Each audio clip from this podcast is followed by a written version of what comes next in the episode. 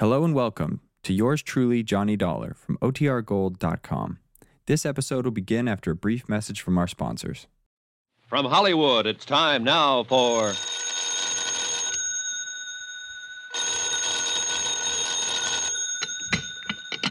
Johnny Dollar. Hi, baby. Dan Mapes. Glad they gave you a telephone in your room. Yeah, that's the only thing good about it. Well, hospitals are designed to make a man impatient. You're a pretty lucky fella at that. Let me tell you about your operation. Yeah, please do. You stopped two slugs. They pried one out of your neck and another one out of your rib cage. Missed your heart by a snake's whisker. I was luckier than Gloria Tierney. Yeah, yes, you were. I'm on my way up to see you. Don't run out on me. Oh, fat chance.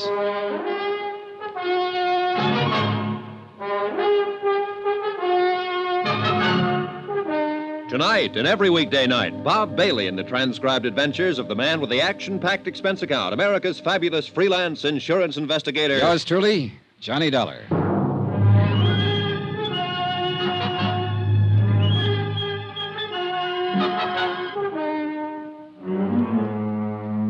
Expense account submitted by Special Investigator Johnny Dollar to Four State Insurance Company, Wilmington, Delaware. The following is an accounting of expenditures during my investigation of the Todd matter. Expense account item 11, $3.05, breakfast. I got mad at the nurse when she brought in a bowl of hot cereal and a glass of milk. So I bribed an orderly to slip across the street and get me a tray of bacon and eggs.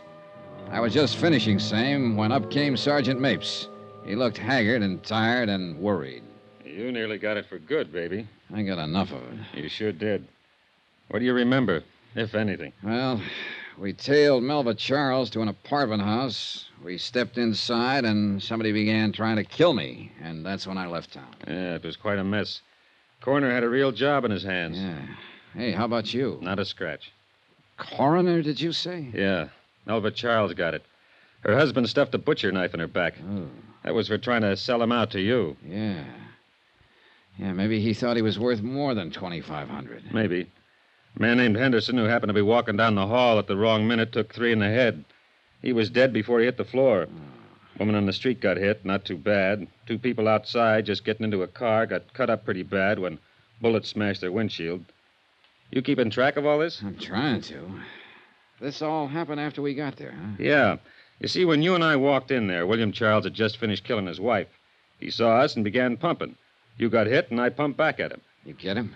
Yeah, but not till he had shot up everybody else. He's on the floor above you, hanging on by a hair. He knew his ticket was up, and he just didn't care. It's my fault you're here, baby. I'd I'd have rather cut off my arm than get you in on this. What do you mean? I'll tagging you and going after her. I didn't use my head. You know what? What?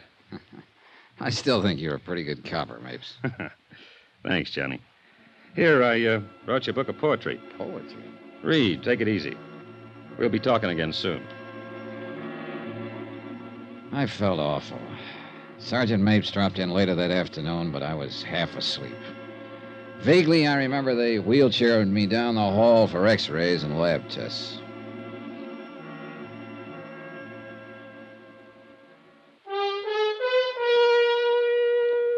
Expense account item 12, 10 cents, the morning paper.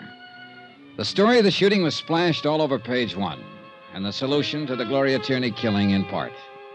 Slugs from William Charles' gun were matched with those that had killed Gloria Tierney. No mention was made of any loot from the Todd burglary being found in the Charles apartment. Between back rubs and sleeping pills, I worried about that. I didn't worry too much about the fact that William Charles, killer, gunman, burglar, was dying in the room directly above me. About midnight, Mapes showed up with a wheelchair. There we are. Now, you all ready to go up and see what he has to say? Yeah, sure, I guess so. I still have to finish my job. Uh, let's take it easy now. All right. Hey, weak. Dizzy. That won't last long. There. Now, here we go, baby. It was the second time within a week I'd been in a hospital room with a dying person.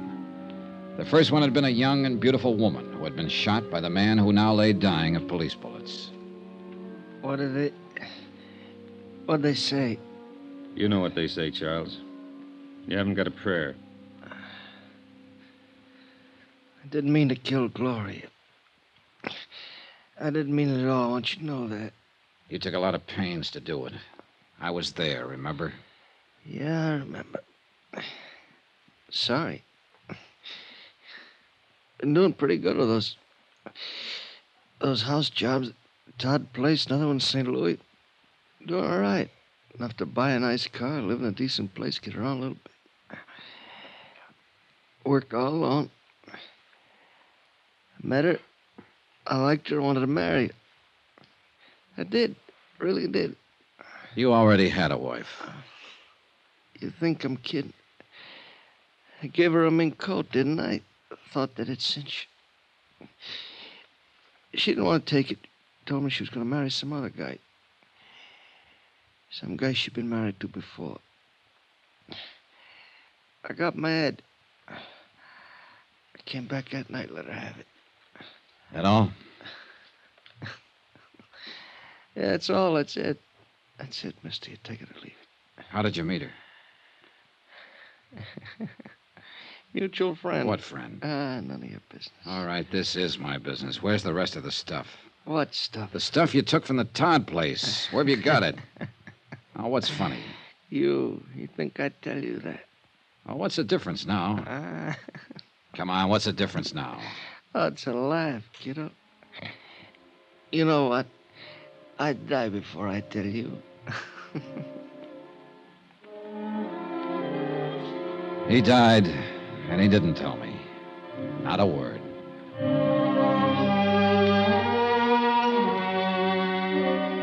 Later, a private ambulance took me from police emergency hospital to my hotel room. Three days after that, I was able to get back on my feet. I went right down to Mapes' office at headquarters. How do you feel? Ah, better now. Boy, you sure look lousy. Here, sit down, baby. All right, thanks. Should you be out of bed? Yeah, sure, sure. You're lying and you know it. I suppose so. Well, how's it going? You mean have we located the rest of the stuff? No, not a lick of it. Funny guy, wasn't he? He had his last laugh. Well, you shouldn't be worrying about this stuff now. You ought to be taking care of yourself. I am. I'm sitting here helping you worry. I'm not worried about anything. You're worried about the same thing I am. Where's all the rest of the Todd stuff? Well, it'll turn up somewhere.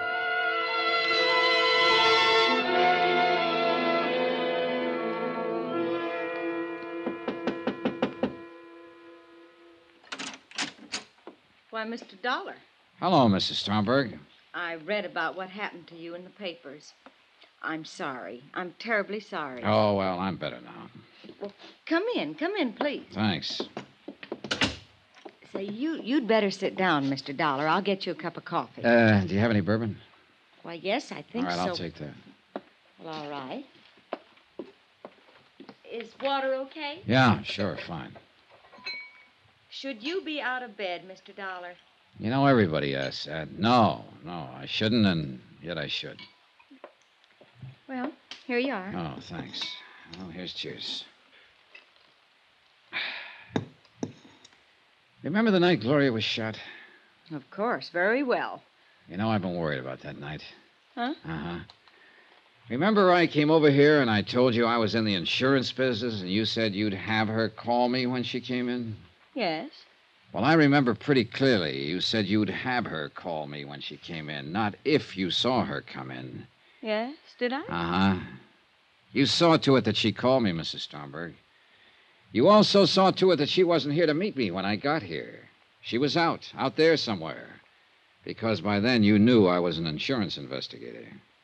I don't understand you, Mr. Dollar. You what are you trying to say? sent her out so he could take care of her, and you were waiting in the hall for me. Waiting for you? Why, no. I happened to see you, and I wondered. You what... wondered what kind of cock and bull story you could give me to get rid of me. That's silly. They sound that way. Yeah, that's a good drink. But not so silly if you knew that coat she was wearing was stolen and that I was after it and her. How would I possibly know that? Because you introduced her to one of your friends one night and he went overboard for her? And eventually he gave her that little present? Are you saying that I had anything to do with Gloria's trouble? Yeah. Why, that's silly. Oh, here's something sillier. A small time burglar and thief lay in a hospital bed yesterday and wouldn't tell me how he met Gloria Tierney. Oh, he was a real gallant one, this bird. He killed an innocent girl because she was wearing a mink coat and might tell me who gave it to her. Mr. Dollar. He shot up two or three people in an apartment, including me. He got shot himself. He knew he was dying. But a simple thing like telling me how he met her wouldn't come out. He wouldn't tell me that for anything. Now, where could he meet her? Was he her kind? Did he go in the same circles? Did he? Nah. He was introduced by a mutual friend, Mrs. Stromberg. You, the manager of the apartment house. No. Something else he wouldn't tell me.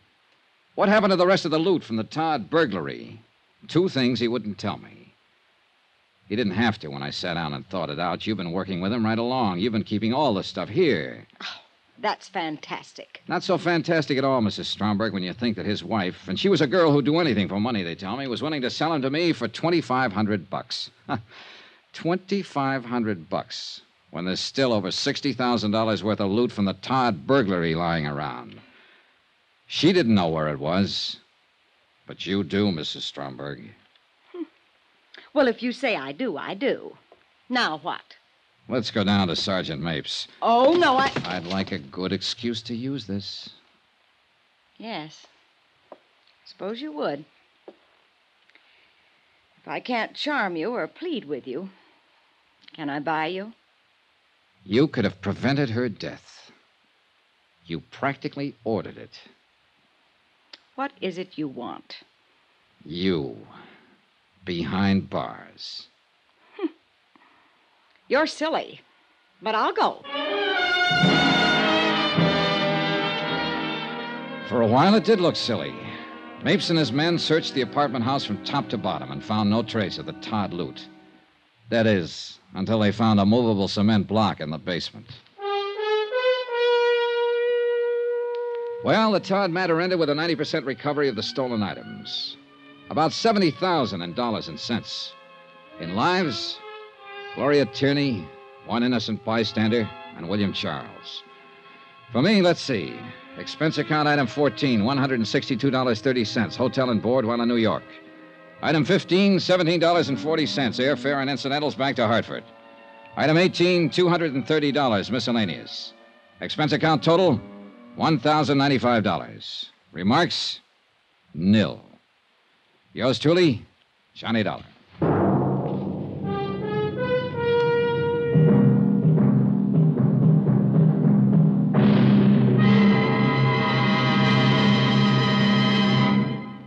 Remember, there'll be another intriguing story for you beginning next Monday night. Next week, a music lesson on a priceless Amati violin. Music and mystery and danger. Join us, won't you? Yours truly, Johnny Dollar.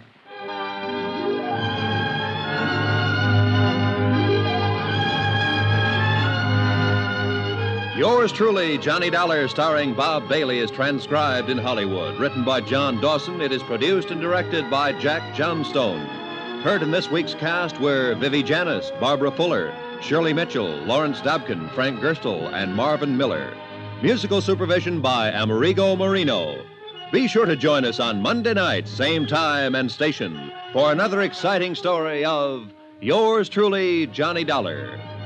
This is Roy Rowan speaking.